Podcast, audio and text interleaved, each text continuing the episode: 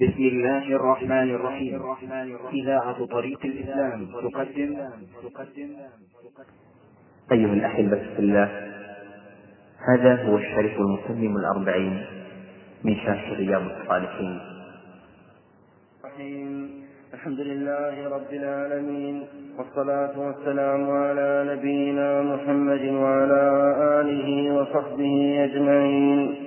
قال رحمه الله تعالى في ذكر سياق الآيات في باب الخوف فقال تعالى ويحذركم الله نفسه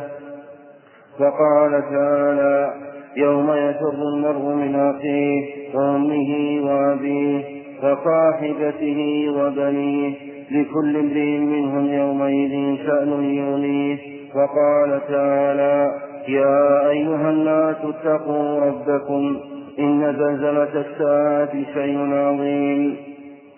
يوم ترونها تذهل كل مرضعة عما أرضعت وتضع كل ذات حمل حملها وترى الناس سكارى وما هم بسكارى ولكن عذاب الله شديد وقال تعالى ولمن خاف مقام ربه جنتان الآيات وقال تعالى وأقبل بعضهم على بعض يتساءلون قالوا إنا كنا قبل في أهلنا مشفقين فمن الله علينا ووقانا عذاب السموم إنا كنا من قبل ندعوه إنه هو البر الرحيم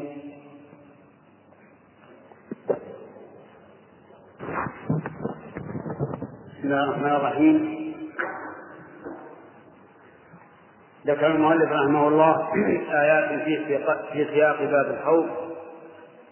سبق بعضها ومنها قوله تعالى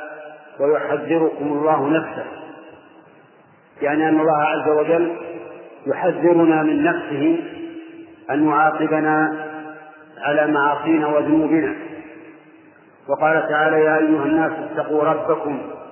إن زلزلة الساعة شيء عظيم يوم ترونها تذهل كل مرضعة عما أرضعت وتضع كل ذات حمل حملها وترى الناس سكارى وما هم بسكارى ولكن عذاب الله شديد هذا فيه أن الإنسان يجب عليه أن يخاف هذا اليوم العظيم الذي قال الله عنه يوم ترونها تذهل كل مرضعة عما أرضعت يعني من شدة ما ترى من الأهوال والأحزاب وتضع كل ذات حمل حملها وترى الناس سكارى مشتوهين ليس عندهم عقول ولكنهم ليسوا بسكارى وما هم بسكارى ولكن عذاب الله شديد وقال الله تبارك وتعالى يوم يفر المرء من أخيه وسبق الكلام عليها وقال تعالى ولمن خاف مقام ربه جنتان إلى آخر السورة أي من خاف المقام بين يدي الله عز وجل فإنه سوف يقوم بطاعته ويختم بعقابه فله جنتان وفي أثناء الآيات يقول ومن دونهما جنتان فهذه أربع جنات لمن خاف مقام الله عز وجل ولكن الناس فيهما على درجات نسأل الله أن يجعلنا وإياكم من أهلها بمنه وكرمه اللهم بسم الله الرحمن الرحيم الحمد لله رب العالمين والصلاة والسلام على نبينا محمد وعلى آله وصحبه أجمعين نقل المؤلف رحمه الله تعالى عن ابن مسعود رضي الله عنه قال حدثنا رسول الله صلى الله عليه وسلم وهو الصادق المصدوق إن أحدكم يجمع خلقه إن أحدكم يجمع خلقه في بطن أمه أربعين يوما نطفة ثم يكون علقة مثل ذلك ثم يكون مضغة مثل ذلك ثم يرسل الملك فينفخ فيه الروح ويؤمر بأربع كلمات بكتب رزقه وأجله وعمله وشقي أو سعيد هو الذي لا إله غيره إن أحدكم ليعمل بعمل أهل إن أحدكم ليعمل بعمل أهل الجنة حتى ما يكون بينه وبينها إلا ذراع فيسبق عليه الكتاب فيعمل بعمل أهل النار فيدخلها وإن أحدكم ليعمل بعمل أهل النار حتى ما يكون بينه وبينها إلا ذراع فيسبق عليه الكتاب فيعمل بعمل أهل الجنة فيدخلها متفق عليه وعنه رضي الله عنه قال قال رسول الله صلى الله عليه وسلم يؤتى بجهنم يوم القيامة يؤتى بجهنم يومئذ لها سبعون ألف, ألف زمام مع كل زمام سبعون ألف ملك يجرونها يؤتى بجهنم يومئذ لها سبعون ألف زمام مع كل زمام سبعون ألف ملك يجرونها رواه مسلم وعن النعمان بن بشير رضي الله عنهما قال سمعت رسول الله صلى الله عليه وسلم يقول إن أهون أهل النار عذابا يوم القيامة لرجل يوضع في أقمص قدميه جمرتان يغلي منهما دماغه ما يرى أن أحدا أشد منه عذابا وأنه لأهونهم عذابا وإنه لأهونهم عذابا متفق عليه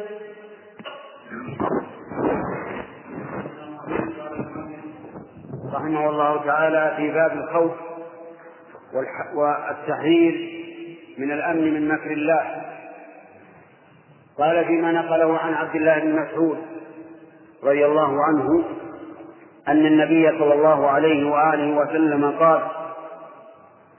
يجمع خلق أحدكم في بطن أمه أربعين يوما نطفة ثم يكون علقة مثل ذلك ثم يكون مضغة مثل ذلك ثم يرسل إليه الملك فينفخ فيه الروح ويؤمر بأربع كلمات بكسب رزقه وأجره وعمله وشقي أم سعيد فهو الذي لا إله غيره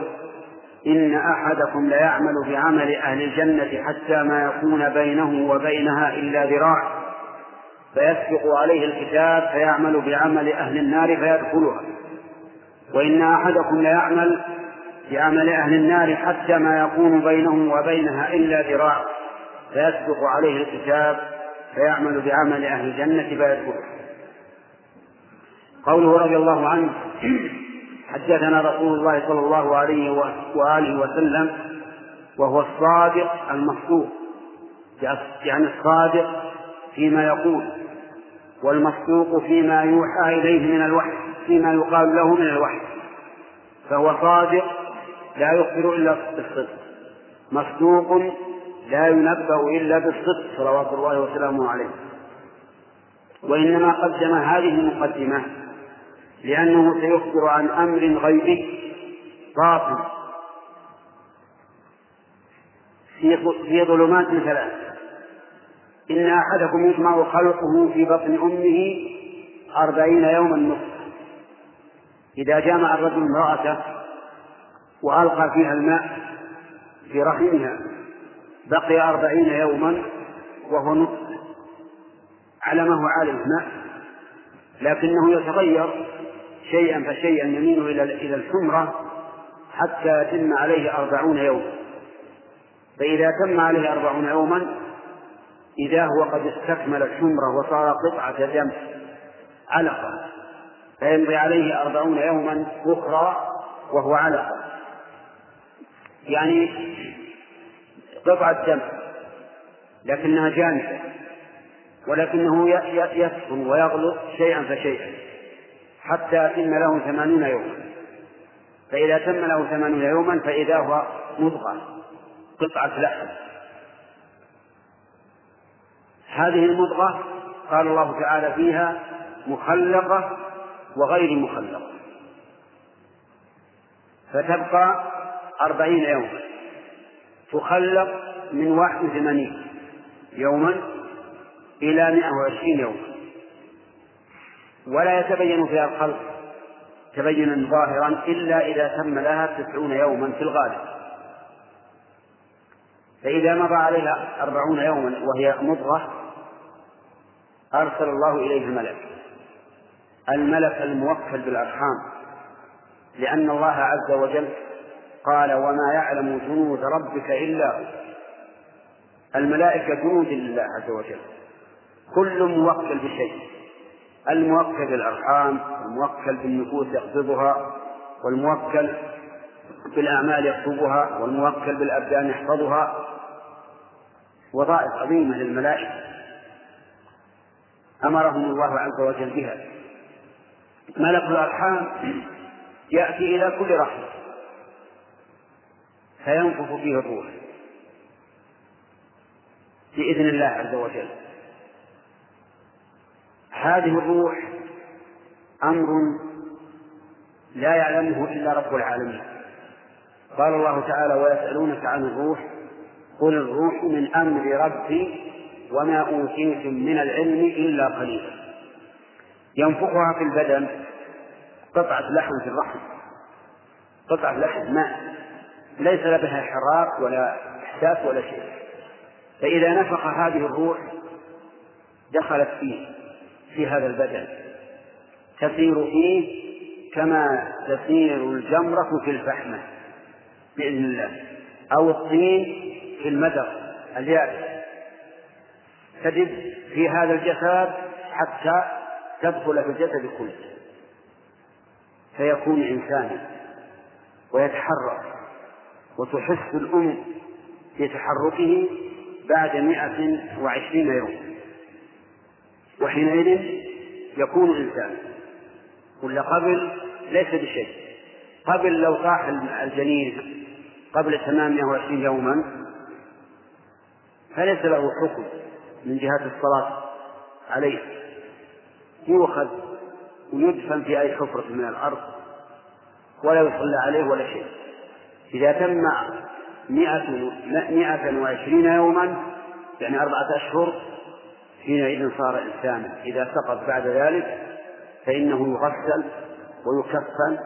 ويصلى عليه ولو كان كبر اليد يصلى عليه ويدفن في مقابر المسلمين إن كان مسلما وإن كان من, من, من أولاد النصارى يعني أمه وأبوه نصراني كلهم نصراني وهو ما يدفن في مقابر المسلمين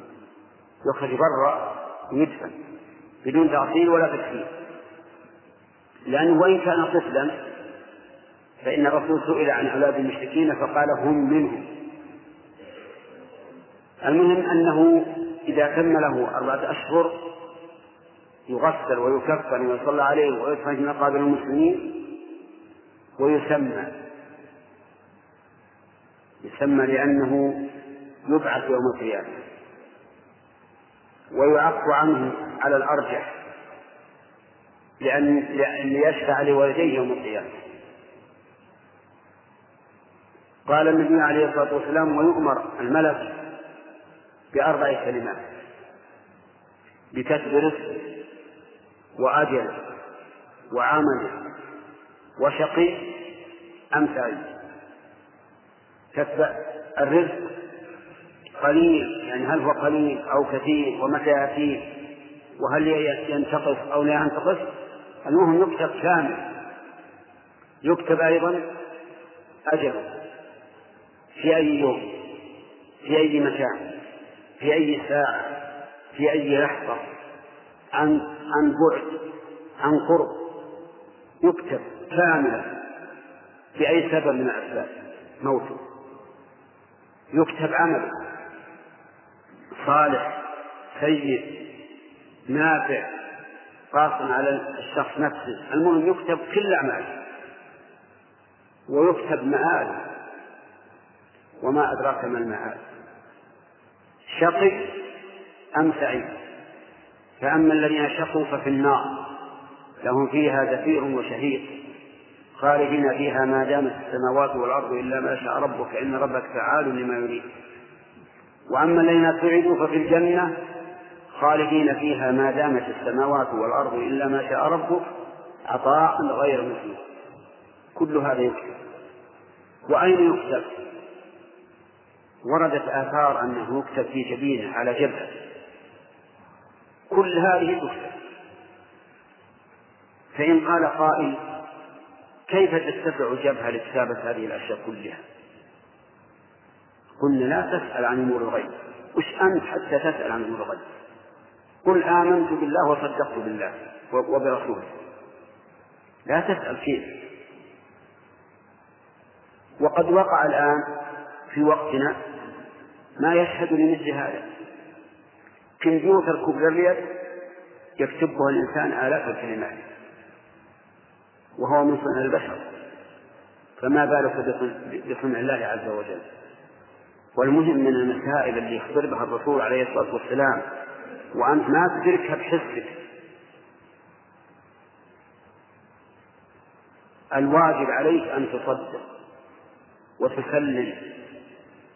لأنك لو لم تصدق أو تسلم إلا بما تدركه بحسك لم تكن مؤمنا ما كنت مؤمنا بالغيب اليوم بالغيب واللي كل ما جعل له الله ورسوله قال آمنت بالله ورسوله وصدقت قال فهو الذي لا إله غيره إن أحدكم ليعمل بعمل أهل الجنة حتى ما يكون بينه وبينها إلا ذراع فيسبق عليه الكتاب فيعمل بعمل أهل النار ولكن أبشروا يا إخوان هذا الحديث مقيد إنه ليعمل بعمل أهل الجنة فيما يبدو للناس وهو من أهل النار ومن يعمل بعمل أهل الجنة من قلب وإخلاص فإن الله لا يحمده عز وجل الله أكرم من العالم إذا عملت بعمل أهل الجنة بإخلاص أسأل الله يجعلني وإياكم منهم فإن الله لا يحمده لكن في يبدو الناس والدليل على هذا القيد ما ثبت في صحيح البخاري أن رجلا كان مع النبي صلى الله عليه وآله وسلم في غزوة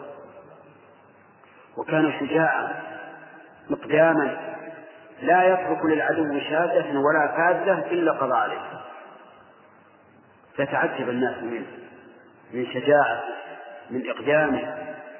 فقال النبي صلى الله عليه وآله وسلم ذات يوم قال إنه من أهل النار أعوذ بالله هذا الشجاع الذي يفتك بالعدو من أهل النار فكبر ذلك على المسلمين وعظم عليه وخافوا كيف هذا يصل مثل النار فقال رجل والله أتمنى أمشي معه أشوف إيش نهاية هذا الرجل فمشى معه في أثناء القتال أصابه أصابه أصابه سهم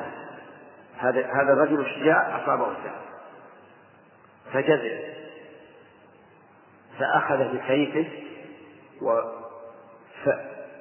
فسله فوضعه في صدره واتكأ عليه حتى خرج من ظهره أعوذ بالله قتل نفسه جزعا فجاء الرجل النبي إلى النبي صلى الله عليه وسلم وقال يا رسول الله أشهد أن لا إله إلا الله وأنك رسول الله قال وبما قال الرجل الذي قلت إنه من أهل النار حصل له شيء وشيء فقال فقال النبي صلى الله عليه وسلم وآله وسلم إن الرجل ليعمل بعمل أهل الجنة فيما يبدو للناس الحمد لله على هذا القيد فيما يبدو للناس وهو من أهل النار يظنون يظنون أنه صالح لكن في قلبه فساد وهو من أهل النار قال في حديث ابن مسعود وإن أحدكم لا يعمل بعمل أهل النار حتى ما يكون بينه وبينها إلا ذراع فيسبق عليه الشتاء فيعمل بعمل أهل الجنة فيدخل هذا عكس الأول الأول هل وجدنا له شاهد في الواقع نعم قصة هذا الرجل هذا أيضا له شاهد في الواقع يعمل بعمل أهل النار حتى ما يكون بينه وبينه وبينها لجراء فيسقط عليه الكتاب فيعمل بعمل أهل الجنة فيدخله وقع هذا في عهد الرسول صلى الله عليه وآله وسلم رجل يقال له الأصير الأصير من بني عبد الأشهر كاف منابر للدعوة الإلهية ضد المسلمين فلما كان في غزوة أحد وخرج الناس من المدينة يغزون ألقى الله في قلبه الإسلام فأسلم وخرج يجاهد خرج يجاهد فلما حصل ما حصل على المسلمين وقتل منهم من قتل وذهب الناس ينظرون في القتلى في قتلاهم وجدوا الأسير فقال له قوم ما الذي جاء بك لقد عهدناك يعني ضد هذه الدعوة شو اللي جاء بك أحدب على قومك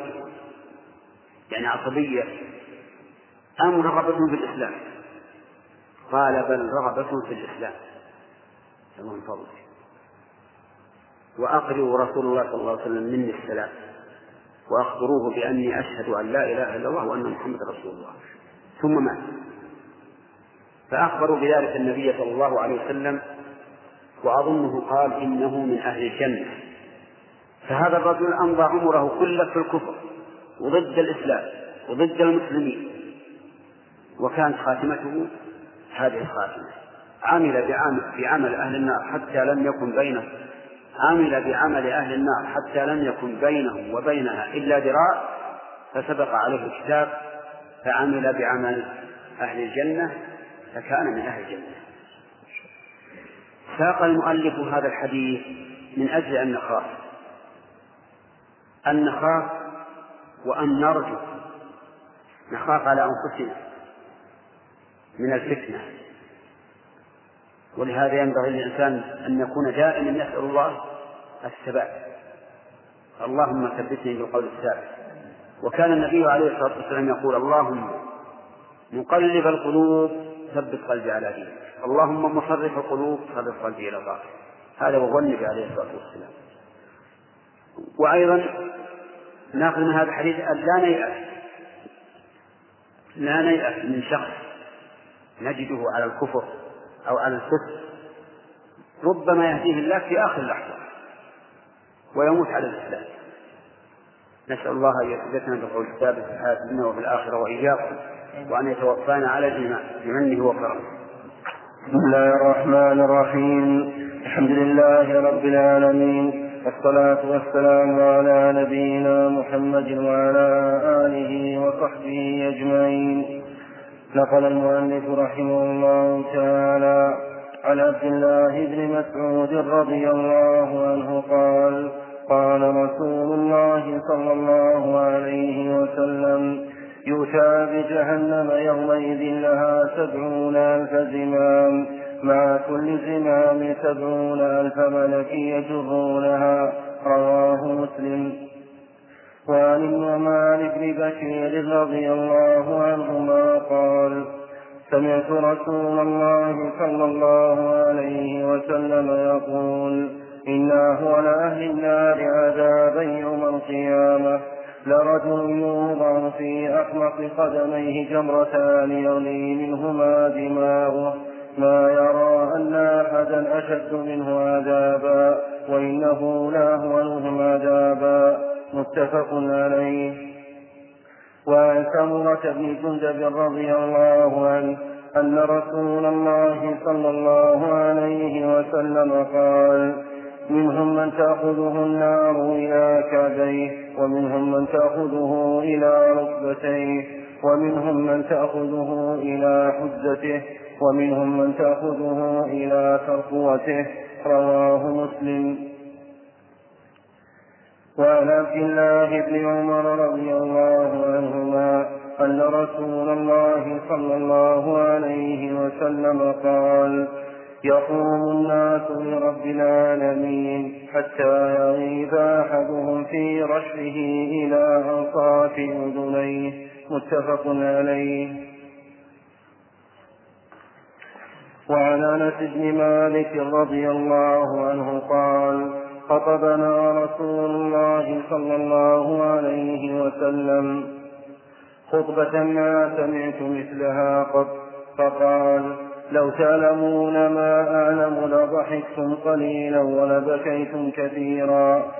فغطى أصحاب رسول الله صلى الله عليه وسلم وجوههم ولهم قليل متفق عليه وفي رواية بلغ رسول الله صلى الله عليه وسلم عن أصحابه شيء فخطب فقال عرضت علي الجنة والنار فلم أرك اليوم في الخير والشر ولو تعلمون ما أعلم لضحكتم قليلا ولبكيتم كثيرا فما أتى على أصحاب رسول الله صلى الله عليه وسلم يوم أشد منه غطوا رؤوسهم ولهم قليل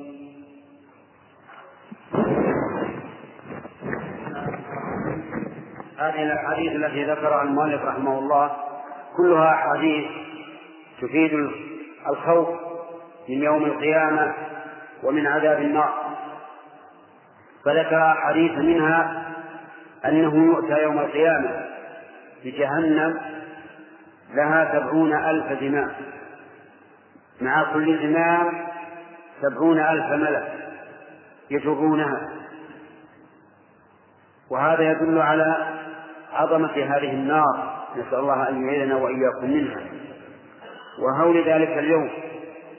لأن سبعين ألف ملأ مع هذه النار العظيمة كل زمام فيه هذا العدد من الملائكة يدل على أن الأمر عظيم والخطر جسيم وبين النبي صلى الله عليه وسلم أن أهون أهل النار عذابا من في قدميه جمرتان من نار يغلي منهما دماغه وهذا وهو وهو يرى أنه أهون الناس عذابا لأنه لو رأى أن غيره نعم وهو يرى أنه أشد الناس عذابا وإنه لأهونه لأنه لو رأى أن غيره أشد لهان عليه الأمر وتسلى به لكنه يرى أنه أشد الناس عذابا والعياذ بالله فحينئذ يتضجر ويزداد بلاء والعياذ بالله ومرضا نفسيا لذلك ذكر النبي صلى الله عليه وآله وسلم هذا الحديث تحذيرا لأمته من عذاب النار وذكر أيضا أن من الناس من تبلغ النار إلى كعبيه وإلى ركبتيه وإلى خدته وذكر أيضا أن الناس في يوم القيامة يبلغ العرق منهم إلى الكعبين والركبتين والحقوين ومن الناس من يلزمه الغرق العرق فالأمر خطير فيجب علينا جميعا أن نحذر من أهوال هذا اليوم وأن نخاف الله سبحانه وتعالى فنقوم بما أوجب علينا وندع ما حرم علينا نسأل الله أن يعيننا وإياكم على ذلك بمنه وكرمه بسم الله الرحمن الرحيم الحمد لله رب العالمين والصلاة والسلام على نبينا محمد وعلى آله وصحبه أجمعين نقل المؤلف رحمه الله تعالى عن المقداد رضي الله عنه قال سمعت رسول الله صلى الله عليه وسلم يقول تدنى الشمس تدنى الشمس يوم القيامة من الخلق حتى تكون منهم كمقدار ميل قال سليم بن عامر الراوي عن المقداد فوالله لا أدري ما يعني بالميل أمسافة الأرض أم الميل الذي يفحل به العين فيكون الناس على قدر أعمالهم في العرق فمنهم من يكون إلى كعبيه ومنهم من يكون إلى ركبتيه ومنهم من يكون إلى حقويه ومنهم من يلجمه العرق الجامع وأشار رسول الله صلى الله عليه وسلم بيده إلى فيه رواه مسلم وعن ابي هريره رضي الله عنه أن رسول الله صلى الله عليه وسلم قال يعرف الناس يوم القيامة حتى يذهب عرقهم في الأرض سبعين ذراعا ويلجمهم حتى يبلغ آذانهم متفق عليه وعنه رضي الله عنه قال كنا مع رسول الله صلى الله عليه وسلم إذ سمع وجبه فقال هل تدرون ما هذا قلنا الله ورسوله أعلم قال هذا حجر رمي به في النار منذ سبعين خريفا فهو يهوي في النار الآن حتى انتهى إلى قعرها فسمعتم وجبتها رواه مسلم وعن ابي بن حاتم رضي الله عنه قال قال رسول الله صلى الله عليه وسلم ما منكم من أحد إلا سيكلمه ربه ليس بينه وبينه ترجمان فينظر أيمن منه فلا يرى إلا ما قدم وينظر أشأم منه فلا يرى إلا ما قدم وينظر بين يديه فلا يرى إلا النار تلقاء وجهه فاتقوا النار ولو بشق تمرة متفق عليه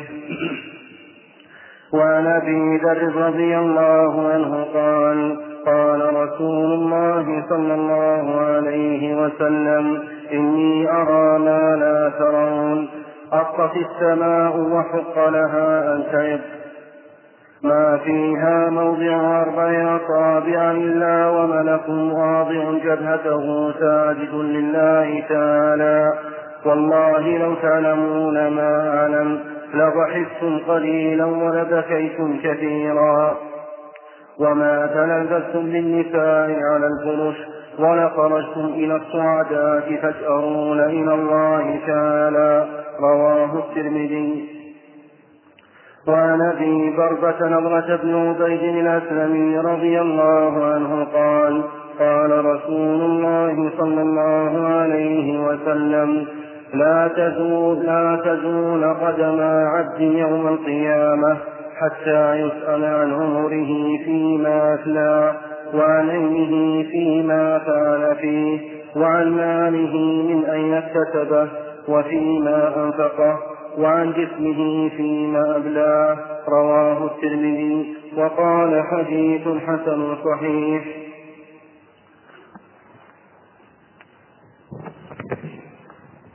بسم الله الرحمن الرحيم هذه الأحاديث التي ذكرها المؤلف رحمه الله كلها تدل على عظم يوم القيامة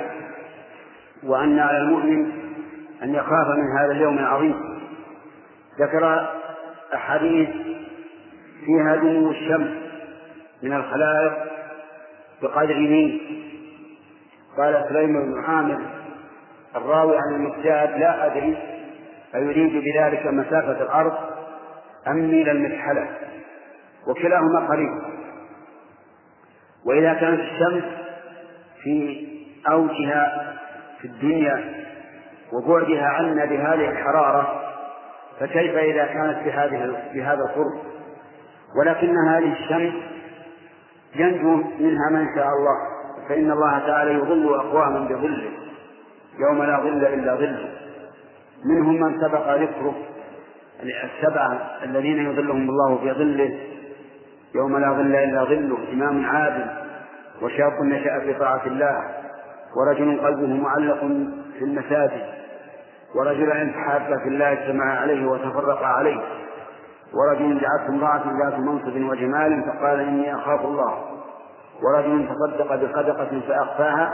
حتى لا تعلم شماله ما تنفق يمينه ورجل ذكر الله خاليا فغابت عيناه وكذلك ما أنظر محسرا أو وضع عنه المهم أن هناك أناسا ينجون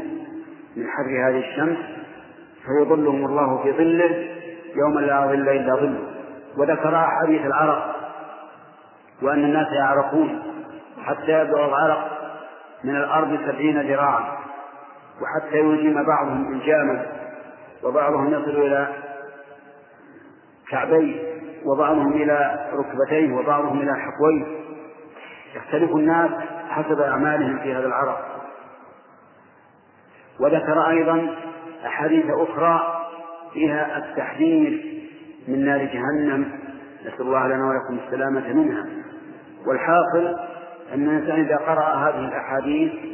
وغيرها مما لم يذكره المؤلف فإن المؤمن يخاف ويحذر وليس بين الإنسان وبين هذا إلا أن ينتهي أجره في الدنيا ثم ينتقل إلى ذلك لأنه ينتهي العمل أحسن الله لنا ولكم الخاتمة بسم الله الرحمن الرحيم الحمد لله رب العالمين والصلاة والسلام على نبينا محمد وعلى آله وصحبه أجمعين نقل المؤلف رحمه الله تعالى عن أبي هريرة رضي الله عنه قال قال رسول الله صلى الله عليه وسلم من خاف أدلج ومن أدلج بلغ المنزل ألا إن سلعة الله غالية ألا إن سلعة الله الجنة رواه الترمذي وقال حديث حسن وعن عائشة رضي الله عنها قالت سمعت رسول الله صلى الله عليه وسلم يقول يحشر الناس يوم القيامة حفاة عراة لا قلت يا رسول الله الرجال والنساء جميعا ينظر بعضهم إلى بعض قال يا عائشة الأمر أشد من أن أن يهمهم ذلك وفي رواية الأمر أهم من أن ينظر بعضهم إلى بعض متفق عليه باب الرجاء قال الله تعالى قل يا عبادي الذين أسرفوا على أنفسهم لا تقنطوا من رحمة الله إن الله يغفر الذنوب جميعا إنه هو الغفور الرحيم وقال تعالى وهل يجازى إلا الكفور وقال إنا قد أوحي إلينا أن العذاب على من كذب وتولى وقال تعالى ورحمتي وسعت كل شيء عن عبادة بن الصامت رضي الله عنه قال قال رسول الله صلى الله عليه وسلم من شهد أن لا إله إلا الله وحده لا شريك له وأن محمدا عبده ورسوله وأن عيسى عبد الله ورسوله وكلمته ألقاها إلى مريم وروح منه وأن الجنة حق والنار حق أدخله الله الجنة على ما كان من العمل متفق عليه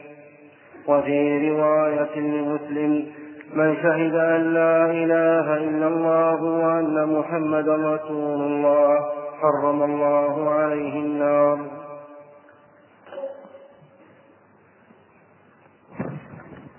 بسم الله الرحمن الرحيم قال المؤلف رحمه الله تعالى في باب الخوف عن ابي هريره رضي الله عنه ان النبي صلى الله عليه واله وسلم قال من خاف ادلج ومن ادلج بلغ المنزله ادلج يعني مشى في الدلجه وهي اول الليل ومن ادلج بلغ المنزله لانه اذا سار في اول الليل فهو يدل على اهتمامه في المسير وانه جاد فيه ومن كان كذلك بلغ المنزله ألا وإن سلعة الله غالية ألا وإن سلعة الله الجنة السلعة يعني التي يعرضها الإنسان للبيع والجنة قد عرضها الله عز وجل لعباده ليشتروها قال الله تعالى إن الله اشترى من المؤمنين أنفسهم وأموالهم بأن لهم الجنة يقاتلون في سبيل الله فيقتلون ويقتلون وأذن عليه حقا في التوراة والإنجيل والقرآن ومن أوفى بعهده من الله فاستبشروا ببيعكم الذي بايعتم به وذلك هو الفوز العظيم فمن خاف يعني من كان في قلبه خوف لله عمل العمل الصالح الذي ينجيه مما يخاف وأما حديث عائشة رضي الله عنها قال كان قال سمعت النبي صلى الله عليه وآله وسلم يقول يحشر الناس يعني يجمعون يوم القيامة حفاة ليس عليهم نعال عراة ليس عليهم ثياب غرلا غير مختونين الختان اللي هو ختان الإنسان يعود يوم القيامة فيخرج الناس من قبورهم كيوم ولدتهم أمهاتهم يعني في كمال الخلقة كما قال تعالى كما بدأنا أول خلق نعيده فقالت عائشة رضي الله عنها يا رسول الله الرجال والنساء يعني عراة ينظر بعضهم إلى بعض قال الأمر أكبر أو أعظم من أن يهمهم ذلك أو من أن ينظر بعضهم إلى بعض أي أن الأمر عظيم جدا لا ينظر أحد إلى أحد لكل امرئ منهم يومئذ شأن يغنيه نسأل الله تعالى أن ينجينا وإياكم من عذاب النار وأن يجعلنا وإياكم ممن يخافه ويرجوه بسم الله الرحمن الرحيم الحمد لله رب العالمين والصلاة والسلام على نبينا محمد وعلى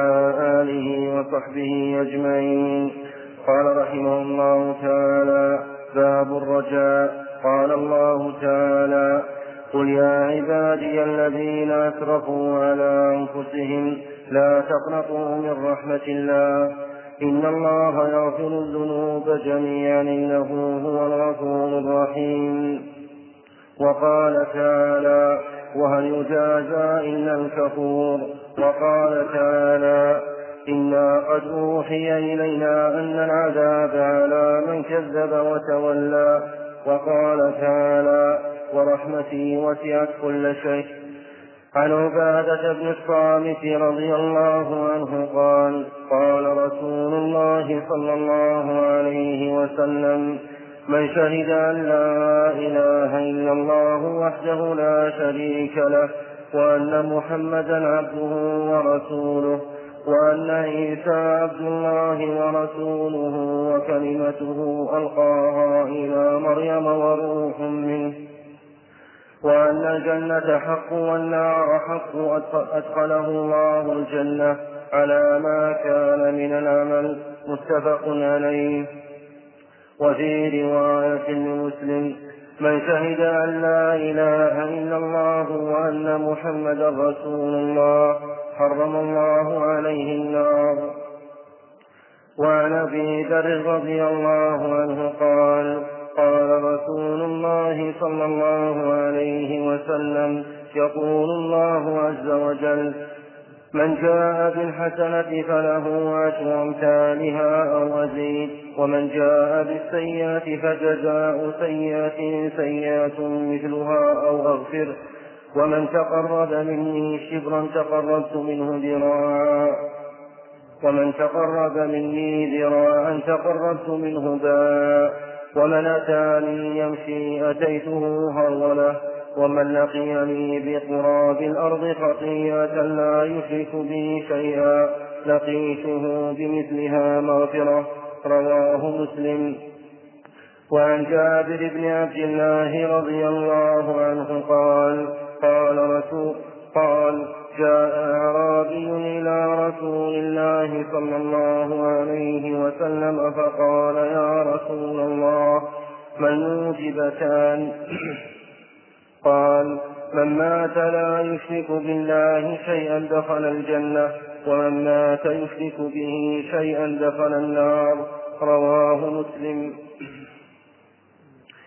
وعن انس بن مالك رضي الله عنه أن النبي صلى الله عليه وسلم ومعاذ رديفه على الرحم قال يا معاذ قال لبيك يا رسول الله وسعديك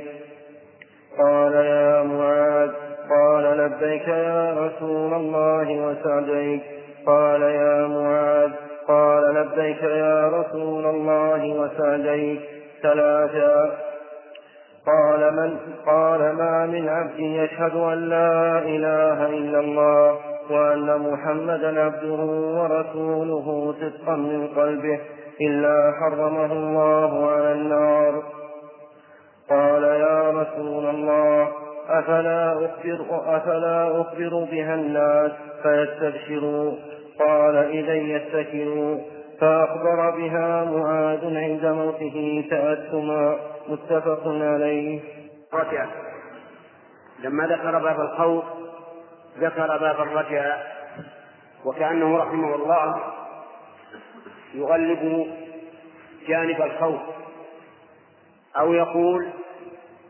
إذا رأيت الخوف قد غلب عليك فافتح باب الرجاء ثم ذكر المؤلف آيات وأحاديث منها قول الله تعالى قل يا عبادي الذين أسرفوا على أنفسهم لا تقنطوا من رحمة الله إن الله يغفر الذنوب جميعا هذه الآية نزلت في التائبين فإن من تاب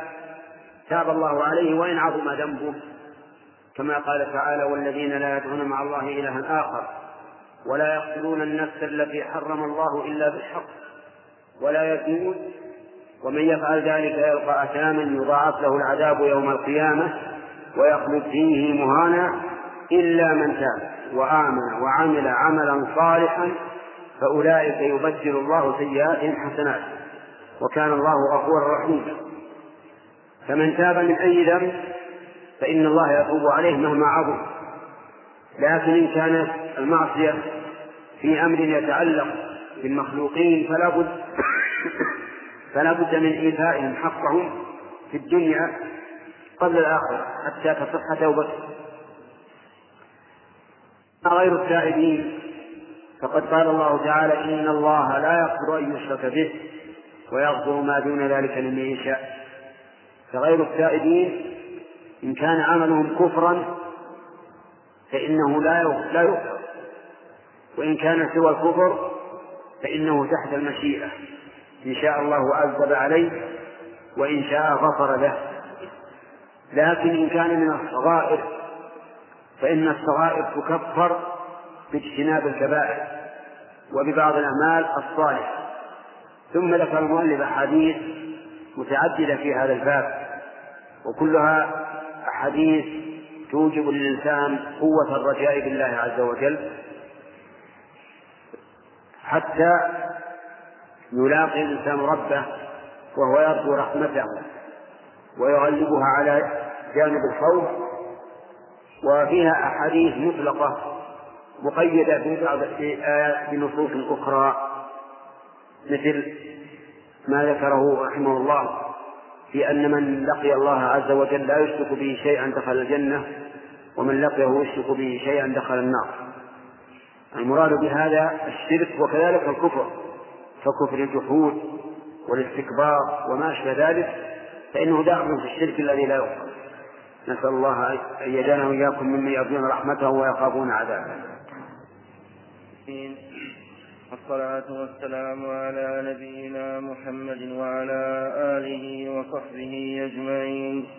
نقل المؤلف رحمه الله تعالى عن عثمان بن مالك رضي الله عنه وهو ممن شهد بدرا قال كنت أصلي لقومي بني سالم وكان يكون بيني وبينهم وعد إذا جاءت الأمطار فيشق علي اجتيازه قبل مسجدهم فجئت رسول الله صلى الله عليه وسلم فقلت له إني أنكرت بصري وإن الوادي الذي بيني وبين قومي يسيل إذا جاءت الأمطار فيشق علي اجتيازه فوددت أنك تأتي فتصلي في بيتي مكانا أتخذه مصلى فقال رسول الله صلى الله عليه وسلم سأفعل فغدا رسول الله صلى الله عليه وسلم وابو بكر رضي الله عنه بعدما اشتد النهار واستأذن رسول الله صلى الله عليه وسلم فأذنت له يجلس حتى قال أين تحب أن أصلي من بيتك فأشرت له, فأشرت له إلى المكان الذي أحب أن اصلي فيه فقام رسول الله صلى الله عليه وسلم فكبر وصففنا وراءه فصلى ركعتين ثم سلم وسلمنا حين سلم فحدثته على خزيرة تسمع فسمع أهل الدار فسمع أهل الدار أن رسول الله صلى الله عليه وسلم في بيته فتاب رجال منهم حتى كثر الرجال في البيت فقال رجل ما فعل مالك لا أراه فقال رجل ذاك منافق لا يحب الله ورسوله فقال رسول الله صلى الله عليه وسلم لا تقل ذلك ألا تراه قال لا إله إلا الله يبتغي بذلك وجه الله تعالى فقال الله ورسوله أعلم أما نحن فوالله ما نرى وده ولا حديثه إلا إلى المنافقين فقال رسول الله صلى الله عليه وسلم فإن الله قد حرم على النار من قال لا إله إلا الله يبتغي بذلك وجه الله متفق عليه قال المؤلف رحمه الله تعالى فيما نقله عن عثمان بن مالك عن عتبان بن مالك رضي الله عنه وكان يؤم قومه بني سالم وكان بينه وبينه بينه أي بين بيته وبين قومه واد يعني شيء يجري فيه السيف فإذا جاء السيف شق عليه عبوره عبوره وأضف إلى ذلك أن بصره ضعف فصار يشق عليه مرتين من جهة المشي ومن جهة البصر والنظر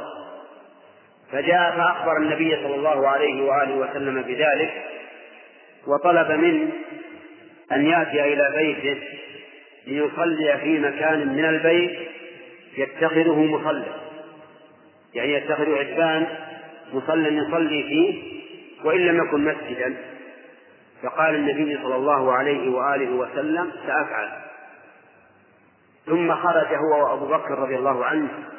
حين اشتد النهار وكان أبو بكر رفيقا حضرا وسفرا لم يفارقه كثيرا ما يكون معه وكثيرا ما يقول النبي عليه الصلاة والسلام جئت أنا وأبو بكر وعمر ذهبت أنا وأبو بكر وعمر رجعت أنا وأبو بكر وعمر فهما صاحباه ووزيراه رضي الله عنهما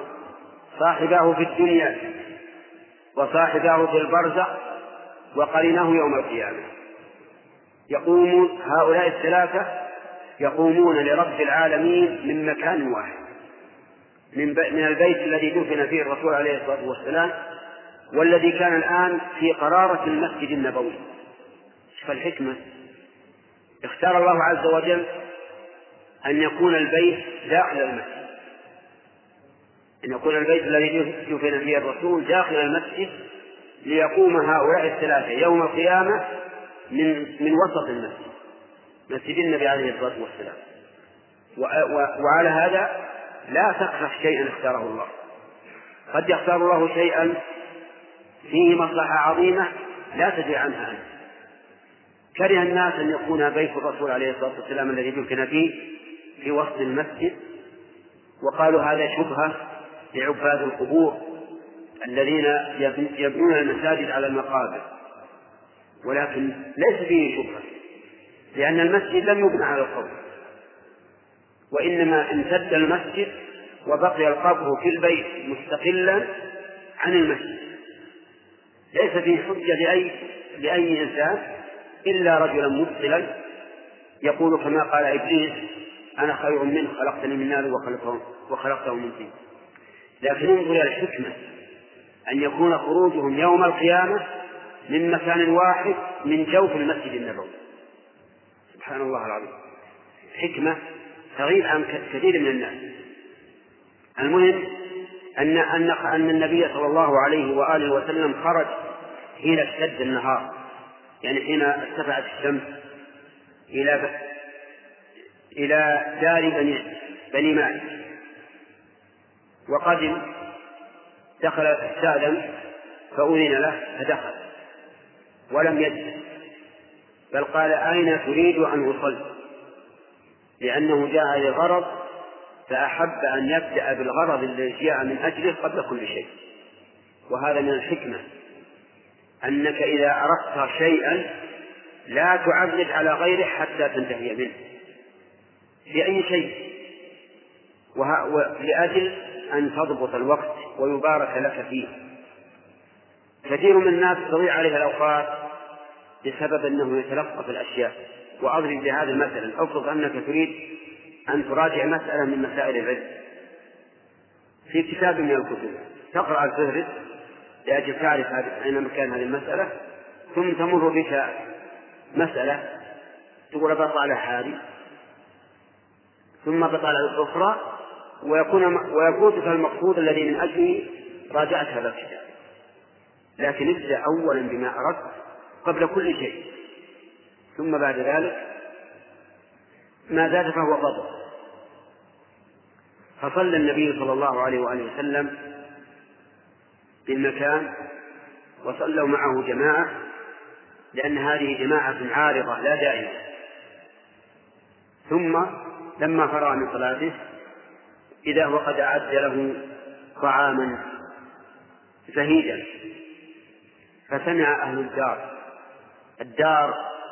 هي ما نسميه عندنا بالحي والحارة سمع أهل الدار بأن الرسول صلى الله عليه وآله وسلم عند عتبان بن مالك فتاب, فتاب إليه أناس يعني اجتمعوا يريدون أن يهتدوا بالنبي عليه الصلاة والسلام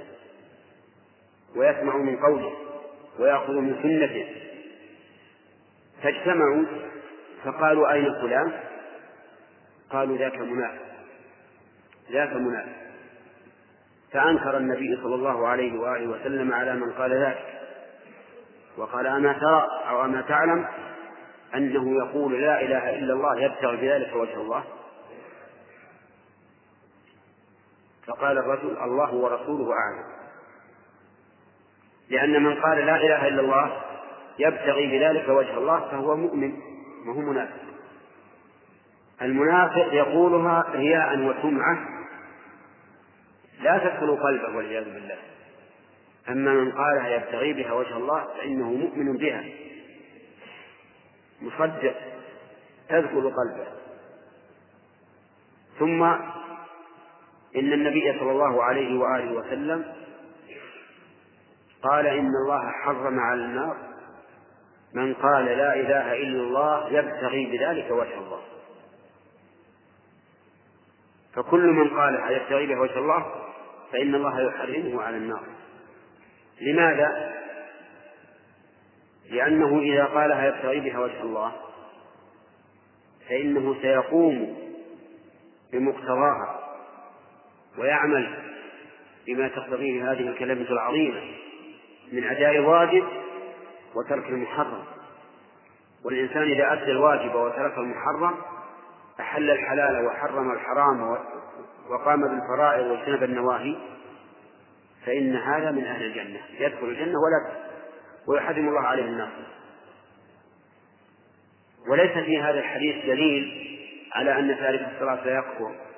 لأننا نعلم علم اليقين مثل الشمس أن من قال لا إله إلا الله يبتغي بذلك وجه الله لا يمكن, لا يمكن أن يترك الصلاة مستحيل فالذي يقول أنا أقول لا إله إلا الله أبتغي بذلك وجه الله وهو يصلي فهو أكذب الكاذبين أو من أكذب الكاذبين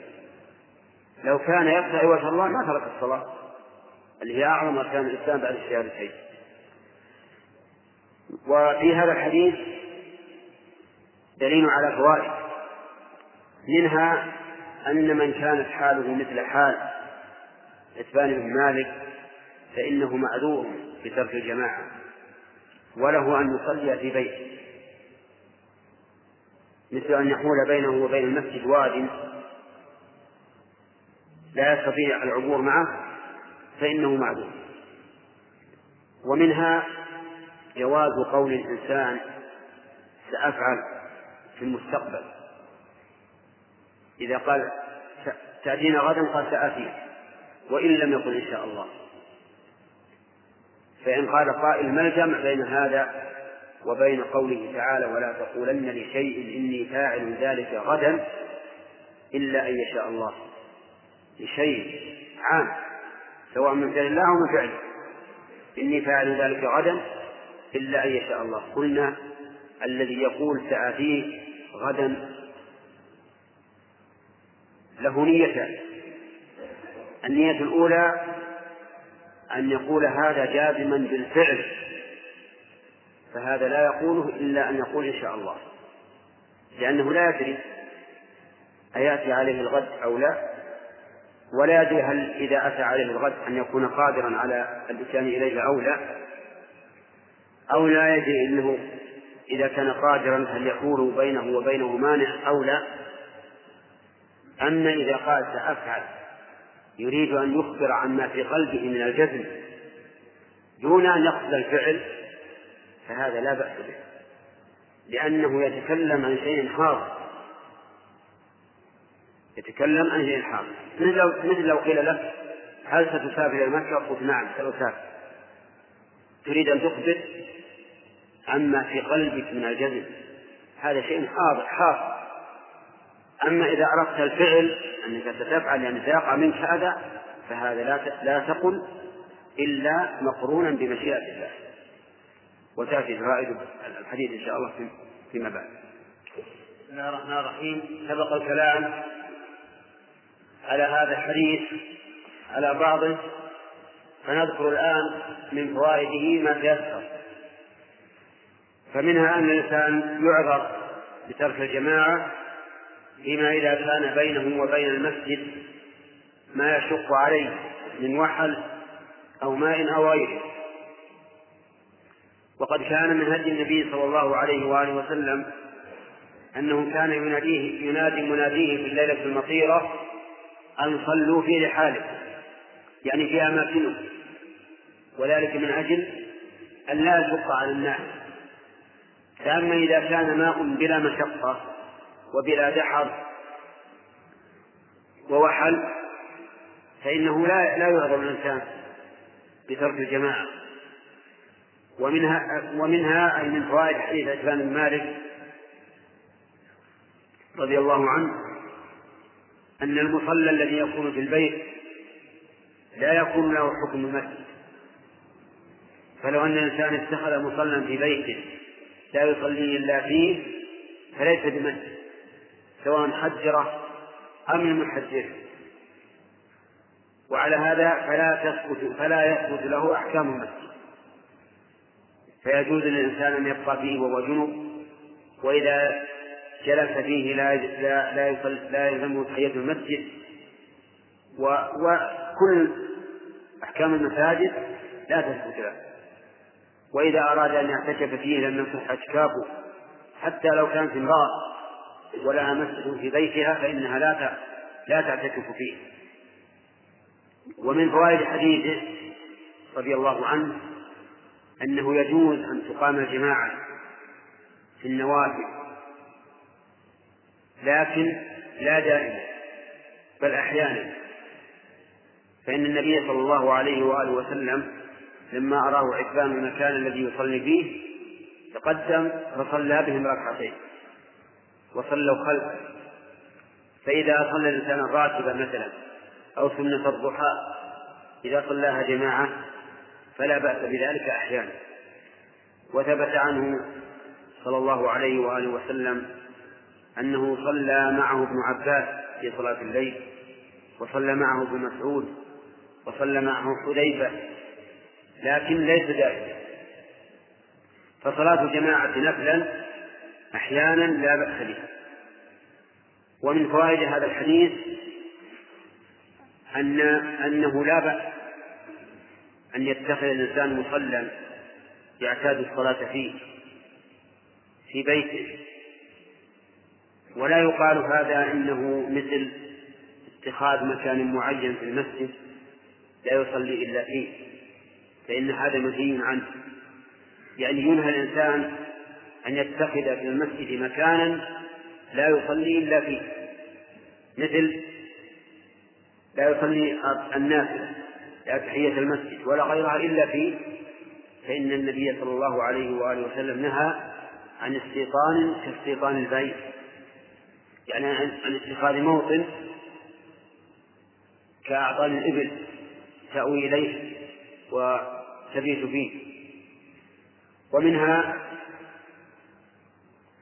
أنه يجب على الإنسان أن يحدث لسانه عن الكلام في الناس بنفاق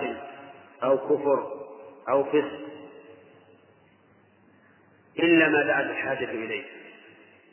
فإنه لا بد أن يبينه لأن النبي صلى الله عليه وآله وسلم لما قال قال رجل عن مالك إنه منافق قال لا تقل هكذا أما علمت أنه قال لا إله إلا الله يبتغي بذلك وجه الله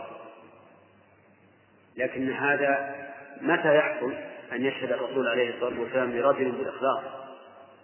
ولا ليس بحاصل بعد موت الرسول عليه الصلاة والسلام إنما ليس لنا إلا الظاهر فمن ظهر لنا من حال الصلاح وجب علينا أن نحكم له بالصلاح وأن لا نغتابه ولا نسبه ومن فوائد هذا الحديث محبة الصحابة لرسول الله صلى الله عليه وآله وسلم والجلوس إليه لأنهم لما علموا أنه عند عثمان بن مالك تابوا إليه واجتمعوا عنده ليتعلموا منه وينالهم من بركة علمه عليه الصلاة والسلام ومنها ما, ما سبق أن أشرنا إليه أن الإنسان ينبغي أن يبدأ بالشغل الذي يريد قبل كل شيء لأن النبي صلى الله عليه وآله وسلم صلى في المكان قبل أن يجلس وقبل أن يتخذ ما صنع له من الطعام ومن فوائده أيضا أن الرسول عليه الصلاة والسلام كان على جانب كبير من التواضع لأنه لما انتهى من الصلاة يقول يقول العتبان حبست على خزيرة خزيرة نوع من الطعام ليس بذلك الجيد حدث يعني قال له انتظر حتى ينتهي الطعام ويقدمه إلى رسول الله صلى الله عليه وآله وسلم وهذا لا شك أن فيه تواضعا من رسول الله صلى الله عليه وآله وسلم ومنها وهي من أكبر فوائد هذا الحديث أن من قال لا إله إلا الله يبتغي بذلك وجه الله فإن الله يحرم عليه النار فإن الله حرم على النار من قال لا إله إلا الله يبتغي بذلك وجه الله يعني يطلب وجه الله ومعلوم أن الذي يقول هذا طالبا وجه الله فسيفعل كل شيء يقربه إلى الله من فروض ونوافل فلا يكون في هذا دليل للكسالى والمهملين يقول نحن نقول لا إله إلا الله لا إله إلا الله نبتغي بذلك وجه الله نقول لو كنتم صادقين ما عملتم العبادات الواجبة عليه الله يوفق بسم الله الرحمن الرحيم الحمد لله رب العالمين والصلاة والسلام على نبينا محمد وعلى آله وصحبه أجمعين نقل المؤلف رحمه الله تعالى عن عمر بن الخطاب رضي الله عنه قال قدم رسول الله صلى الله عليه وسلم بسبي فإذا امرأة من السبي تسعى إذ وجدت صبيا في السبي أخذته فازقته ببطنها فأرضعت فقال رسول الله صلى الله عليه وسلم أترون هذه المرأة طارحة ولدها في النار قلنا لا فقال الله أرحم من عباد الله أرحم بعباده من هذه بولدها متفق عليه وعن ابي هريره رضي الله عنه قال قال رسول الله صلى الله عليه وسلم لما خلق الله الخلق كتب في كتاب فهو عنده فوق العرش ان رحمتي تغلب غضبي وفي روايه غلبت غضبي وفي رواية سبقت غضبي متفق عليه وعنه رضي الله عنه قال سمعت رسول الله صلى الله عليه وسلم يقول جعل الله الرحمة مئة جزء فأمسك عنده تسعة وتسعين وأنزل في الأرض جزءا واحدا فمن ذلك الجزء يتراحم الخلائق حتى ترفع الدابة حافرها عن ولدها خشية أن تصيبه وفي رواية إن لله تعالى مئة رحمة أنزل منها رحمة واحدة بين الجن والإنس والبهائم والهوام فبها يتعاطفون وبها يتراحمون وبها تعطف الوحش على ولدها وأخر الله تعالى تسع وتسعون رحمة يرحم بها عباده يوم القيامة متفق عليه ورواه مسلم أيضا من رواية سلمان الفارسي رضي الله عنه قال قال رسول الله صلى الله عليه وسلم إن لله تعالى مئة رحمة فمنها فمنها رحمة يتراحم بها الخلق بينهم وتسع وتسعون ليوم القيامة وفي رواية إن الله تعالى خلق يوم السماء إن الله تعالى خلق يوم خلق السماوات والأرض مئة رحمة كل رحمة طباق ما بين السماء إلى الأرض فجعل منها في الأرض رحمة فبها تعطف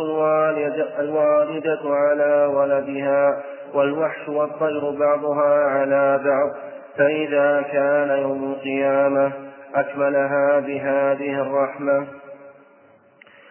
وعنه رضي الله عنه قال قال رسول الله صلى الله عليه وسلم والذي نفسي بيده لو لم تذنبوا لذهب الله بكم وجاء بقوم يذنبون فيستغفرون الله تعالى فيغفر لهم رواه مسلم وعن ابي ايوب خالد بن زيد رضي الله عنه قال سمعت رسول الله صلى الله عليه وسلم يقول لولا أنكم تذنبون لخلق الله خلقا يذنبون فيستغفرون فيغفر لهم رواه مسلم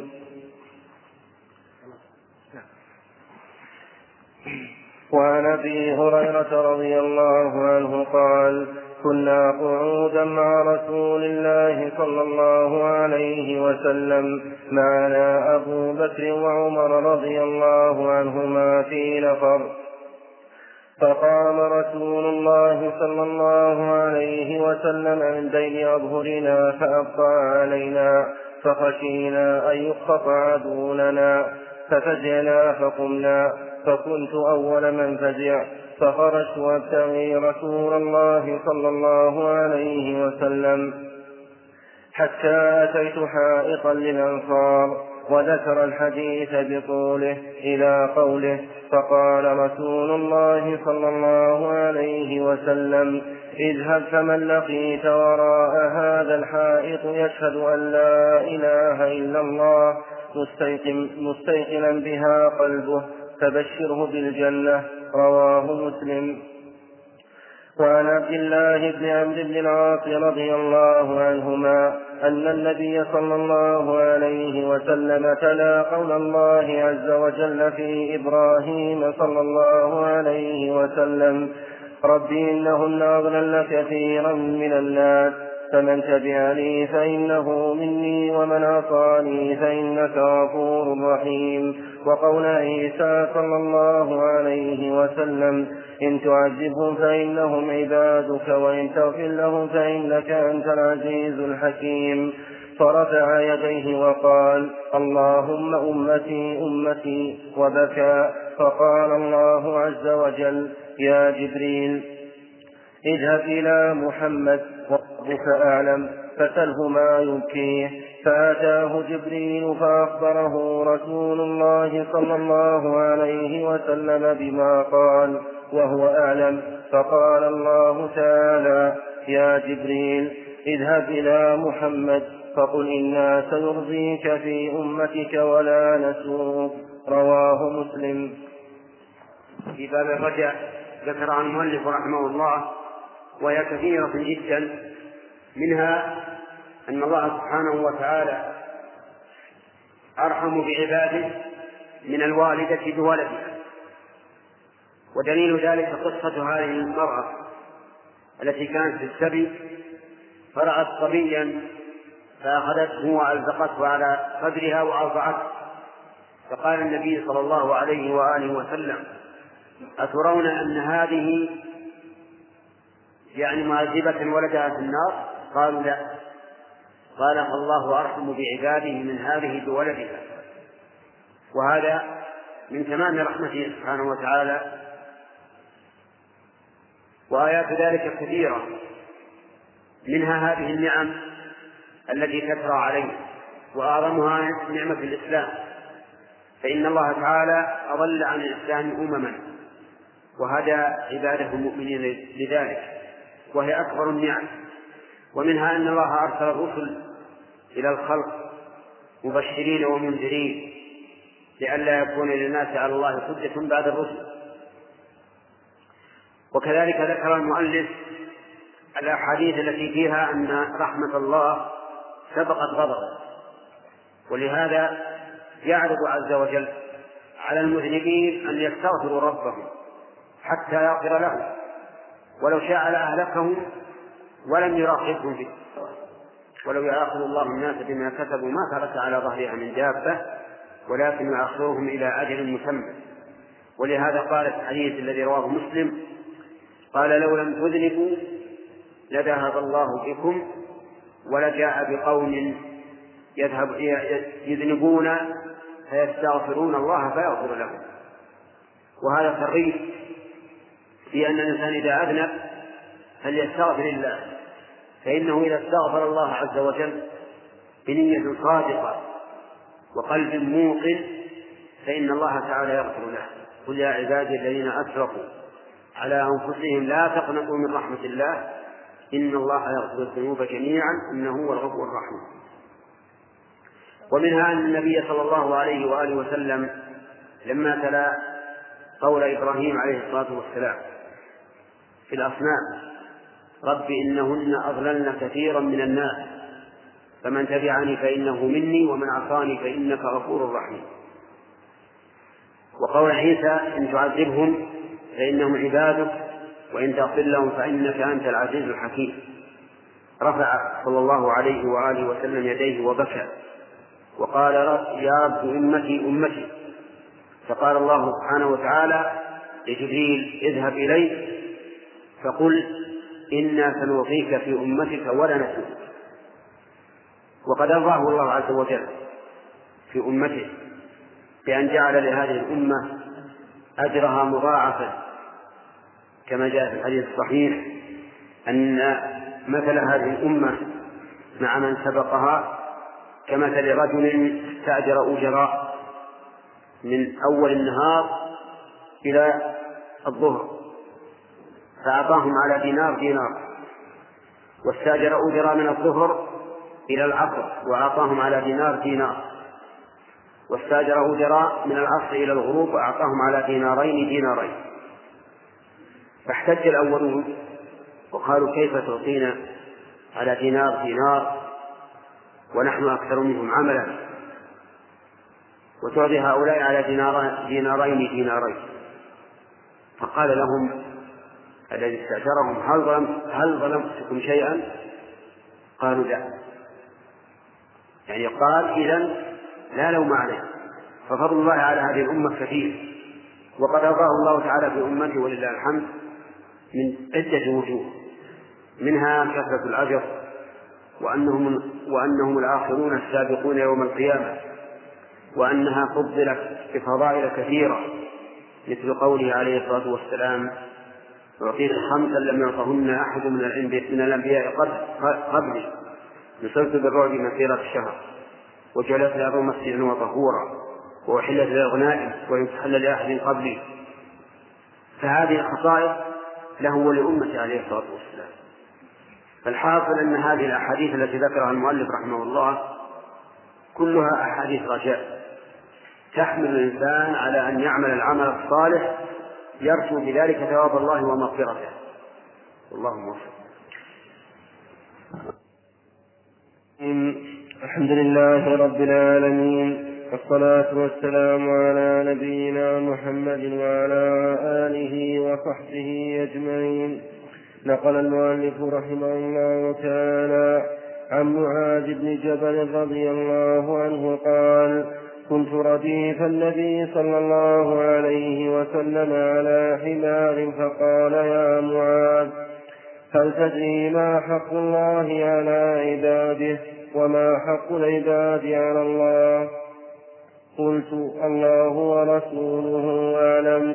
قال فان حق الله على العباد ان يعبدوه ولا يشركوا به شيئا وحق العباد على الله ألا يعذب من لا يشرك به شيئا فقلت يا رسول الله أفلا أبشر الناس قال لا تبشرهم فيتكلوا متفق عليه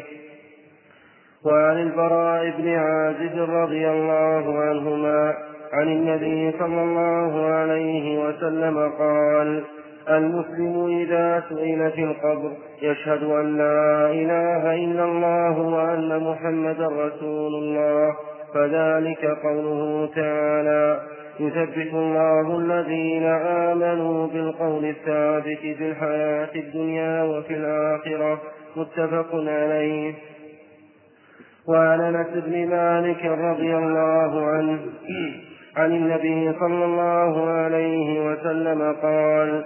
إن الكافر إذا عمل حسنة أطعم طعمة أطعم بها طعمة من الدنيا وأما المؤمن فإن الله تعالى يدخر له حسناته في الآخرة ويعقبه رزقا في الدنيا على طاعته وفي رواية إن الله لا يظلم مؤمنا حسنة يعطى بها في الدنيا ويجزى بها في الآخرة وأما الكافر فيطعم بحسنات ما عمل لله تعالى في الدنيا حتى إذا أفضى إلى الآخرة لم يكن له حسنة يجزى بها رواه مسلم وعن ابن عباس رضي الله عنهما قال سمعت رسول الله صلى الله عليه وسلم يقول ما من رجل مسلم يموت فيقوم على جنازته أربعون رجلا لا يشركون بالله شيئا إلا شفعهم الله فيه رواه مسلم وعن عبد الله بن مسعود رضي الله عنه قال كنا مع رسول الله صلى الله عليه وسلم في قبة نحو من أربعين فقال أترضون أن تكونوا ربع أهل الجنة قلنا نعم قال أترضون أن تكونوا ثلث أهل الجنة قلنا نعم قال والذي نفس محمد بيده إني لأرجو أن تكونوا نصف أهل الجنة وذلك أن أهل الجنة لا يدخلها إلا نفس مسلمة وما وما أنتم في أهل الشرك إلا كالشعرة البيضاء في جلد الثور الأسود أو كالشعرة السوداء في جلد الثور الأحمر متفق عليه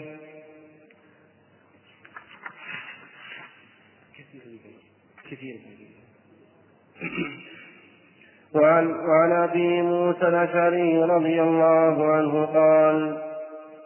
قال رسول الله صلى الله عليه وسلم إذا كان يوم القيامة دفع الله إلى كل مسلم يهوديا أو نصرانيا فيقول هذا فكاكك من النار وفي رواية وفي رواية عنه عن النبي صلى الله عليه وسلم قال يجاء يوم يجيء يوم القيامة ناس من المسلمين بذنوب أمثال الجبال يغفرها الله لهم رواه مسلم وعن عبد الله بن عمر رضي الله عنهما قال سمعت رسول الله صلى الله عليه وسلم يقول يدنى المؤمن يوم القيامة من ربه حتى يضع تلفه عليه فيقرره بذنوبه فيقول أتعرف ذنب كذا أتعرف ذنب كذا فيقول رب أعرف قال فإني قد سترتها عليك في الدنيا وأنا أغفرها لك اليوم فيعطى صحيفة حسناته متفق عليه هذه أحاديث متعددة كلها في باب الرجع ولكن الرجاء لا بد أن يكون له عمل يبنى عليه أما الرجاء من دون عمل يبنى عليه فإنه تمني لا لا يستفيد منه العبد ولهذا جاء في الحديث الكيس من دان نفسه وعمل لما بعد الموت والعاجز من أتبع نفسه هواها وتمنى على الله الأمان فلا بد من عمل يتحقق به الرجاء ذكر المؤلف رحمه الله حديث معاذ بن جبل أنه كان رديف النبي صلى الله عليه وآله وسلم على حمار فقال له أتدري ما حق الله على العباد وما حق العباد على الله قال الله ورسوله أعلم وهذا من آداب طالب العلم إذا سئل عن شيء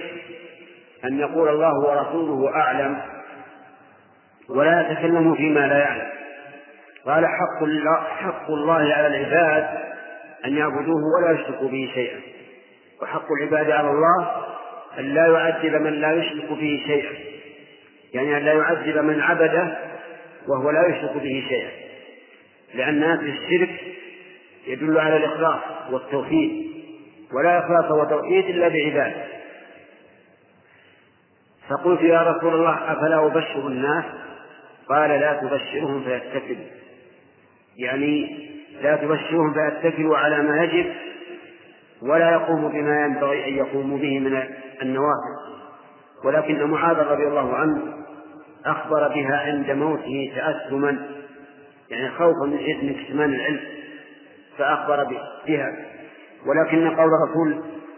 لا تبشرهم فيتكلوا فيه إنذار من الاتكال على هذا وأن الإنسان يجب أن يعلم أنه لا بد من عبادة وكذلك الحديث التي ذكرها المؤلف كلها في سياق الرجاء منها أن المؤمن يسأل في القبر فيشهد أن لا إله إلا الله وأن محمد رسول الله قال النبي صلى الله عليه وآله وسلم هذا هو القول الثابت الذي قال الله فيه يثبت الله الذين آمنوا بالقول الثابت في الحياة الدنيا وفي الآخرة شهادة أن لا إله إلا الله وأن محمد رسول الله والميت في قبره يسأل عن ثلاث من ربك وما دينك ومن نبيك فيقول ربي الله ودين الإسلام ونبي محمد وكذلك أيضا ما ذكره رحمه الله من صفة محاسبة العبد المؤمن أن الله عز وجل يأتي يوم القيامة فيخلو بعبده المؤمن ويضع عليه كنفه يعني ستره ويقول فعلت كذا وفعلت كذا ويقرره في الذنوب فإذا أقر قال كنت سترتها عليك في الدنيا وأنا أقرها لك اليوم فيعطى كتاب حسناته يعني باليمين ومن ذلك أيضا أن المؤمنين كل واحد منهم يعطى يهودي يعطى يهوديا أو نصرانيا يوم القيامة ويقال هذا كتابك كتابك من النار يعني هذا يكون بدلك في النار وأما أنت فقد نجوت فهؤلاء اليهود والنصارى نحن يوم القيامة إن شاء الله تعالى كل واحد منا بيده يهودي أو نصراني يلقى في النار بدلا عنه يكون فكاكا له من النار ولا يلزم من هذا أن يكون اليهود والنصارى على قدر المسلمين لا الكفار أكثر من المسلمين بكثير من اليهود والنصارى والمشركين وغيرهم لأن بني آدم تسعمائة وتسعة وتسعون منهم كلهم في النار واحد في الجنة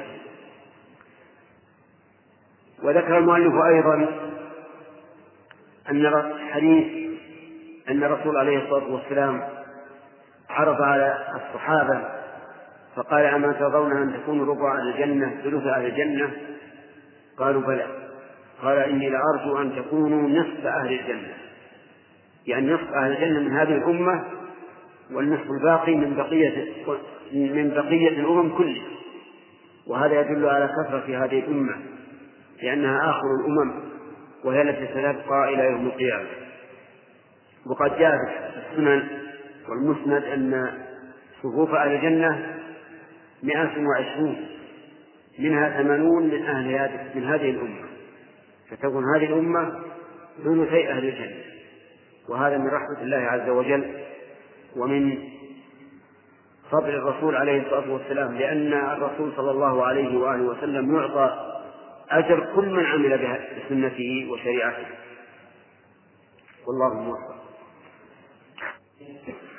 نقل المؤلف رحمه الله تعالى عن عبد الله بن مسعود رضي الله عنه أن رجلا أصاب من امرأة قبله فأتى النبي صلى الله عليه وسلم فأخبره فأنزل الله تعالى وأقم الصلاة طرفي النهار وزلفا من الليل إن الحسنات يذهبن السيئات فقال الرجل ألي هذا يا رسول الله قال لجميع أمتي كلهم متفق عليه وعن انس بن مالك رضي الله عنه قال جاء رجل إلى النبي صلى الله عليه وسلم فقال يا رسول الله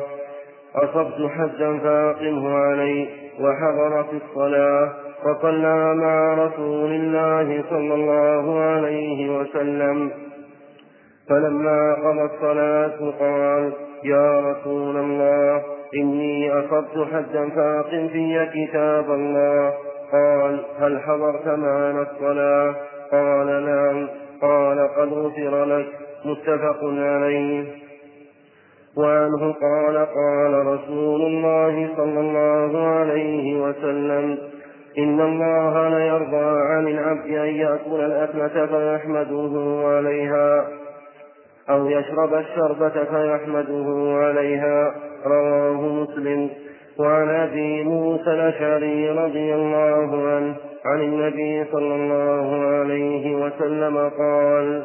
ان الله تعالى يبسط يده بالليل ليتوب مسيء النهار ويبسط يده بالنهار ليتوب, ليتوب مسيء الليل حتى تطلع الشمس من مغربها رواه مسلم وعنه رضي الله عنه عن النبي صلى الله عليه وسلم قال إذا أراد الله تعالى رحمة أمة قبض نبيها قبلها فجعله لها فرقا وسلفا وسلفا بين يديها وإذا أراد هلكة أمة عذبها ونبيها حي فأهلكها وهو حي ينظر فأقر عينه بهلاكها حين كذبوه وعصوا أمره رواه مسلم